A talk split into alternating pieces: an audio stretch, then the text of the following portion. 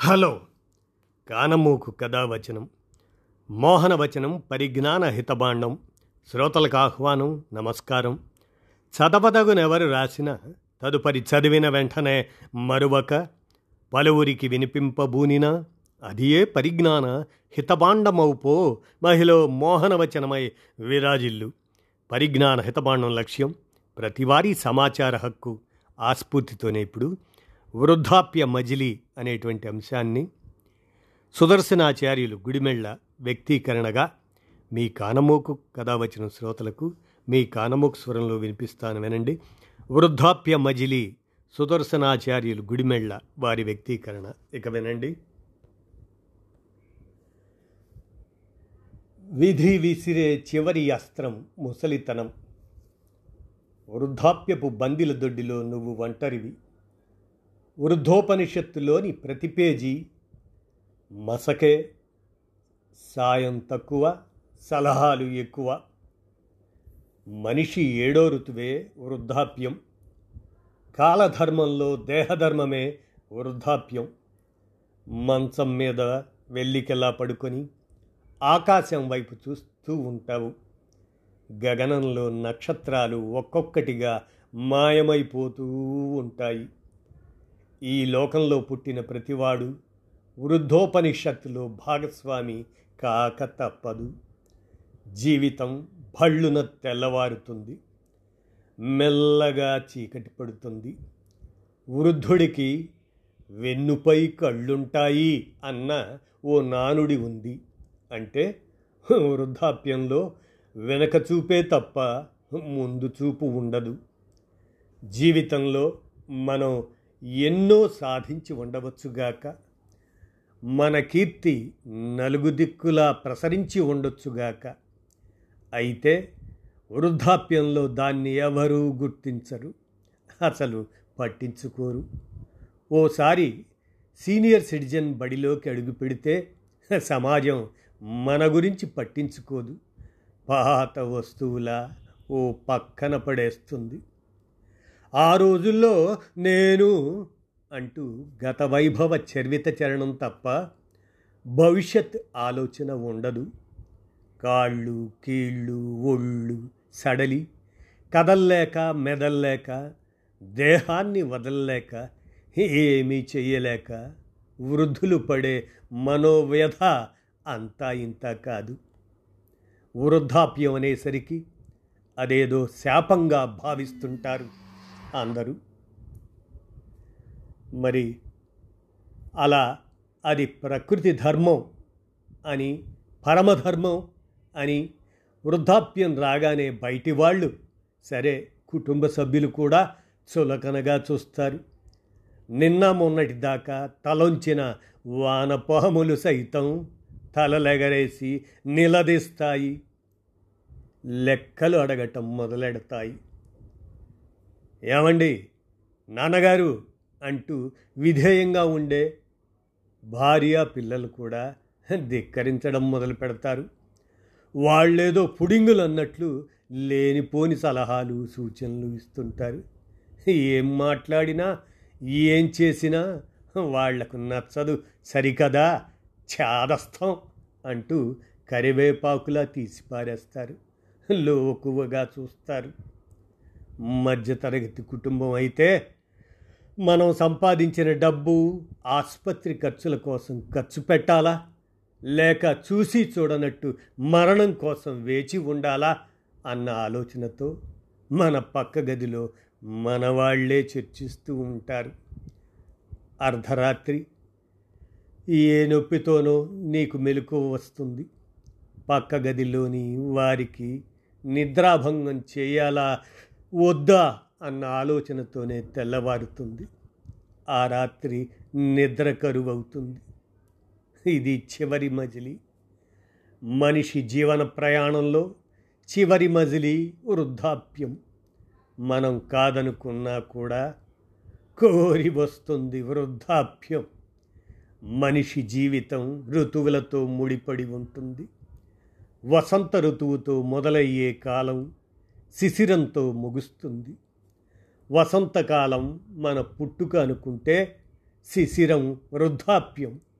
వసంతంలో ప్రకృతి ఆకుపచ్చగా రంగురంగుల పూలతో మురిపిస్తుంది. మనసు ఉల్లాసభరితమవుతుంది. ఇక శిశిరానికి వచ్చేసరికి ఆకులు పండి ఎండి రాలి చెట్లు మోడులవుతాయి. అలాగే వృద్ధాప్యంలో మనిషి దేహం కూడా వడలి ఎండిన మూడవుతుంది. అయితే వృద్ధాప్య దశకు చేరుకున్నారంటే జీవితంలో వాళ్ళు ఎన్నెన్ని ఎన్నెన్ని చూసి ఉంటారు. ఎంత అనుభవం గడించి ఉంటారో ఒక్కసారి ఆలోచిస్తే తెలుస్తుంది. అందుకే వృద్ధుల్ని భారంగా కాకుండా గౌరవంగా చూడాలి. వారి అనుభవాన్ని యువతరం చూపుడు వేలుగా తీసుకొని ముందుకు నడవాలి. అప్పుడు వాళ్ళ భవిష్యత్తు మహత్తరంగా ఉంటుంది.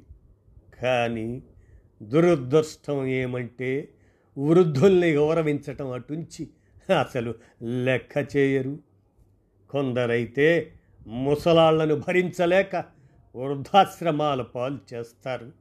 ఇవాళ మనం చేసిందే రేపు మన పిల్లలు కూడా చేస్తారన్న జ్ఞానం ఏమాత్రం ఉండదు. ఏతావాత వృద్ధాప్యం శాపంగా మారుతుంది. యవనంలో హెల్త్ ఇన్సూరెన్స్ మానేసి ఆ డబ్బు పిల్లల కాలేజీ ఫీజు కట్టేస్తాం. మధ్య వయసులో సంపాదించింది ఖర్చు పెట్టి పిల్లల్ని విదేశాలకు పంపుతాం. నా కొడుకు అమెరికాలోనో ఇంకేదో దేశంలో ఉన్నాడనో కూతురు ఆస్ట్రేలియాలోనో ఇంకేదో దేశంలో ఉన్నదనో గర్వంగా చెప్తూ ఫాల్స్ ప్రిస్టేజ్ ఫీల్ అవుతాం. అంతా బాగానే ఉంటుంది. పిల్లలు విదేశాల్లో సెటిల్ అయిపోయి బాగుంటారు. మన వృద్ధాప్యంలో మాత్రం వాళ్ళు కనీసం చూడడానికి కూడా రారు. అప్పుడప్పుడు సీజనల్గా వచ్చే సెల్ ఫోన్ కాల్స్తోనే సరిపెట్టుకోవాలి తృప్తి పడాలి కొడుకు కూతురు మనవడో గుర్తొచ్చి వాళ్ళతో మాట్లాడాలని ఫోన్ చేస్తే సారీ బిజీ అంటూ సమాధానం వస్తుంది పుట్టిన కొత్తల్లో పక్క మీద శిశువు నెలల తరబడి కదలకుండా ఎలా ఉంటుందో వృద్ధాప్యంలో తిరిగి అదే పరిస్థితి సంభవిస్తుంది. అయితే ఒకటే చిన్నప్పుడు ఆలనా పాలన చూసుకోవటానికి కన్న తల్లి ఉంటుంది. వృద్ధాప్యంలో ఎవరూ ఉండరు. అదృష్టం బాగుంటే అప్పుడప్పుడు వచ్చి పలకరించే కూతురు తప్పదన్నట్లు సేవలు చేసే కోడలు ఉండొచ్చు. అనాథాశ్రమంలో అయితే వాళ్ళు కూడా ఉండరు. అయితే ఇది అందరికీ జరుగుతుందని కాదు. కొందరు ఉంటారు అదృష్టవంతులు. తల్లిదండ్రుల్ని ప్రేమించే పిల్లలు ఉంటారు. అలాంటి వాళ్ళు తల్లిదండ్రులు వృద్ధులైనా నెత్తిన పెట్టుకొని ఎంతో ప్రేమతో చూసుకుంటారు. బతుకంతా బుద్ధి బలం మీద ఆధారపడ్డ వారికి ముసలితనం కన్నా పెద్ద శిక్ష ఉండదేమో. బాగా బతికిన మహామహులే ముసలితనం రాగానే దిగజారి హీనమైపోవటం నా కళ్ళతో నేను చూశాను. ఇంకా చూస్తూనే ఉన్నాను. ఇలాంటి అవస్థను తలుచుకుంటేనే భయమేస్తుంది. ఇలాంటి దురవస్థ ఎవ్వరికీ రాకూడదు. ఇందులో నుంచి అందరినీ తప్పించుకో చూడాలి. అందులో నేను ఉండాలి.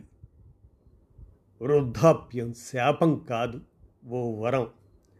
ఏకాంతంలో సంగీతాన్ని వింటూ కాలక్షేపం చేయొచ్చు ఓపిక సదుపాయం ఉంటే పెరటి మొక్కల్ని పరిరక్షిస్తూ కాలం గడపాలో. చిన్నపిల్లలుంటే కొద్దిసేపు వారికి ఇంట్రెస్ట్ ఉన్న టాపిక్స్ కబుర్లుగా చెప్పుకోవచ్చు వారితో ఆడుకోవచ్చు.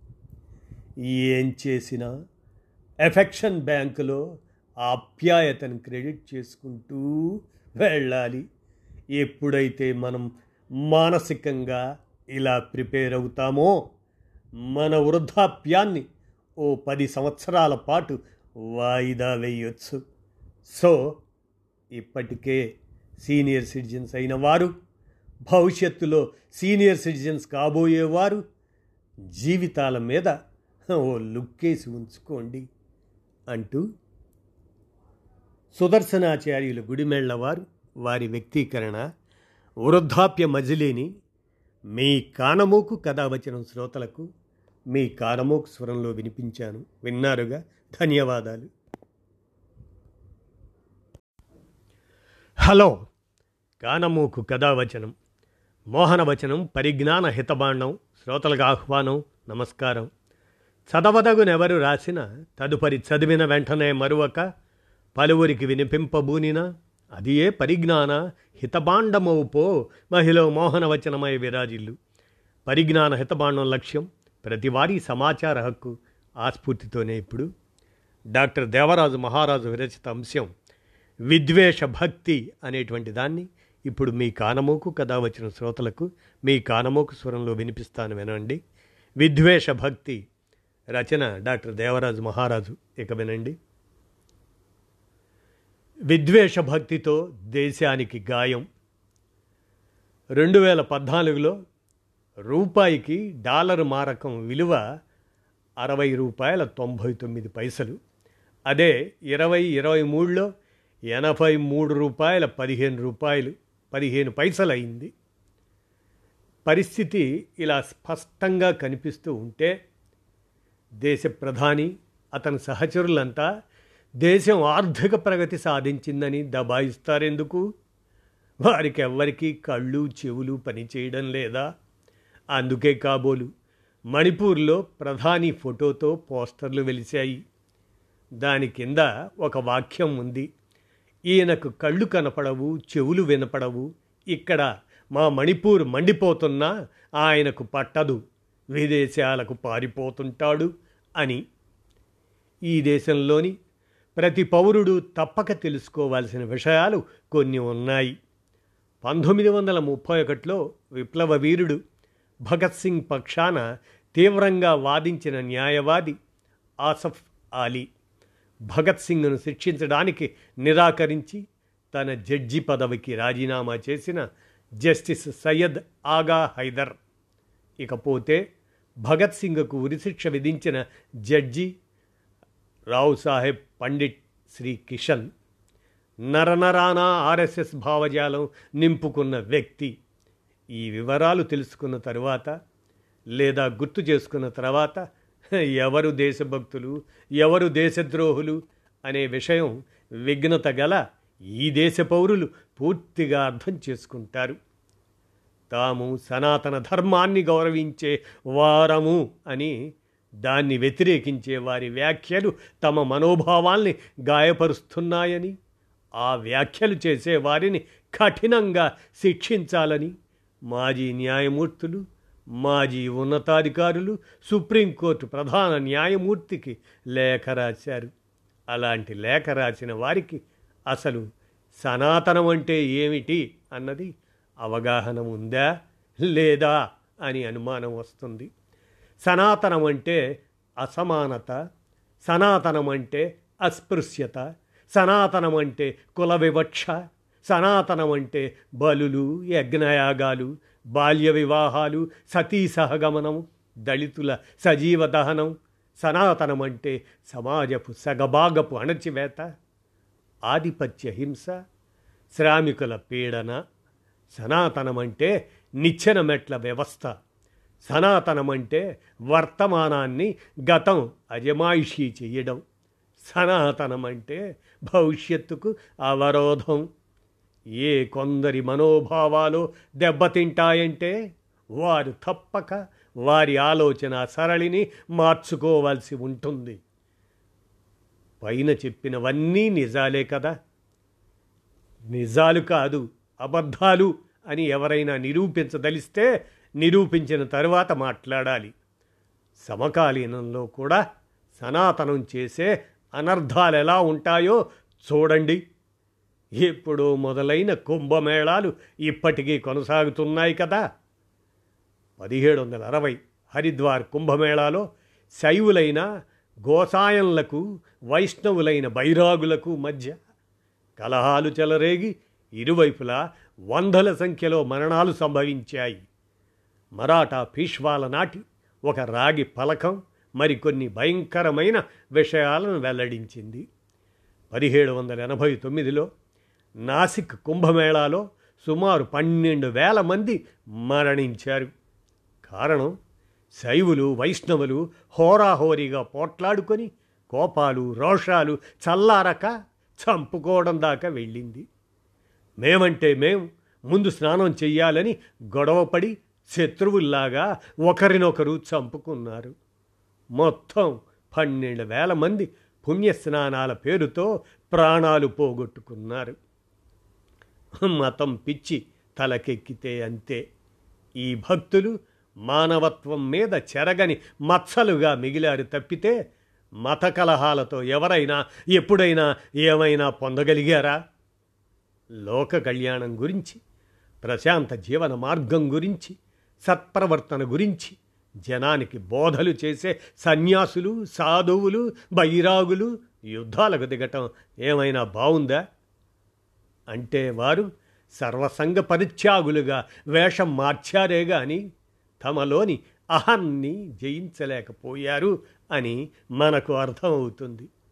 అలాంటి వారి నుండి సామాన్యులు నేర్చుకునేది ఏముంటుంది? అలాంటి సన్యాసులు దొంగ యోగులు సమాజానికి కాదు కదా వారికి వారే ఉపయోగం లేనివారు అలాంటి వారిని సామాన్యులు నమ్మకూడదు. వారి బోటకు ఆధ్యాత్మికతకు ప్రభావితులు కాకూడదు. అలాంటి వారిని దూరం పెట్టాలి. సమాజ శ్రేయస్సుకు పాటుపడిన మహనీయుల గూర్చి తెలుసుకుంటూ ఉండాలి. వారి మార్గంలో నడవటానికి ప్రయత్నిస్తూ ఉండాలి. దైవమే లేనప్పుడు దైవం పేరు చెప్పి సంస్కృతి సంప్రదాయాల పేరు చెప్పి మోసం చేసే వారిని నమ్మడం అవసరమా? ఆలోచించాలి కదా. ఉదాహరణకు రెండు వేల పద్నాలుగులో రూపాయికి డాలర్ మారకం విలువ అరవై రూపాయల తొంభై తొమ్మిది పైసలు.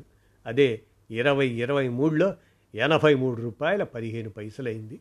పరిస్థితి ఇలా స్పష్టంగా కనిపిస్తూ ఉంటే ప్రధాని అతని అనుచరులంతా దేశం ఆర్థిక ప్రగతి సాధించిందని దబాయిస్తారు ఎందుకు? వారికెవరికి కళ్ళు చెవులు పనిచేయడం లేదా? అందుకే కాబోలు మణిపూర్లో ప్రధాని ఫోటోతో పోస్టర్లు వెలిశాయి. ఇది కదా మోడీ అనేది ఇంటి పేరు కాదు ఆయన విద్యార్హతలు. మాస్టర్ ఆఫ్ డెవలపింగ్ ఇండియా అని ఆయన అనుయాయులు ప్రచారం చేసుకుంటారు అన్నది నిజం. కానీ హై స్కూల్ చదువు పూర్తి చేయని వాడు లోపాయకారిగా ఎంఏ డిగ్రీ సంపాదించాడని ఈ దేశ ప్రజలకు తెలుసు. డబ్బు గుప్పించి నమ్మకంగా పడి ఉండేవాణ్ణి రెండుసార్లు ప్రధాని సీట్లో కూర్చోబెట్టిన కార్పొరేట్లకు తెలుసు. అందుకే ఆయన వారికి అతి విధేయుడిగా ఉన్నాడు. బీబీసీ డాక్యుమెంటరీయే కాదు ప్రపంచవ్యాప్తంగా పద్నాలుగు అంతర్జాతీయ పత్రికలు ఈయన అసమర్థత గూర్చి పూర్తి వివరాలు వెల్లడించాయి. కుట్ర చేయటం ఎంత తెలివిగా చేయాలంటే ఎదుటివారికి ఏమాత్రం తెలియకూడదు. పైగా తనకు తానుగా వచ్చి కుట్రలో ఇరుక్కోవాలి. బలై భస్మమైపోవాలి అన్నాడు విన్సెంట్ చర్చిల్. చర్చిల్ ఎప్పుడో చెప్పిన విషయాన్ని ఈ దేశ ప్రధాని ప్రజల మీద ప్రయోగిస్తున్నాడు. నిజం చెప్పుకోవాలంటే విపక్షాల అనైక్యత వల్ల ఆయన కొనసాగాడు తప్పించి స్వీయ ప్రతిభతో రాణించింది ఎప్పుడు ఎక్కడా. గుజరాత్ గాయం మణిపూర్ గాయం దేశమంతా గాయాలమయమైపోతుంది.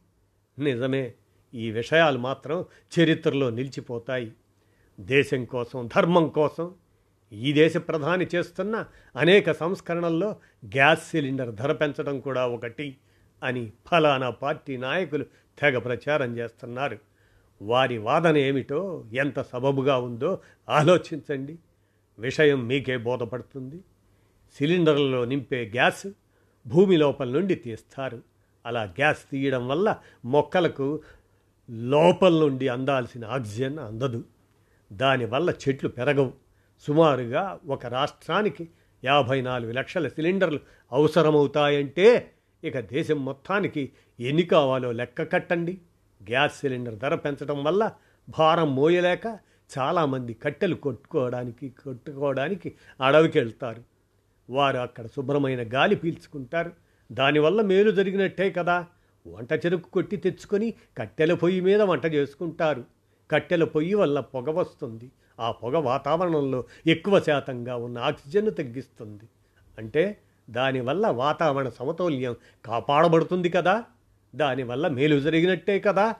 కట్టెల పొయ్యి మీద వంట చేసుకున్న మన పూర్వీకులు రోగాలు రుష్టులు లేకుండా ఆరోగ్యంగా ఉండేవారు కదా.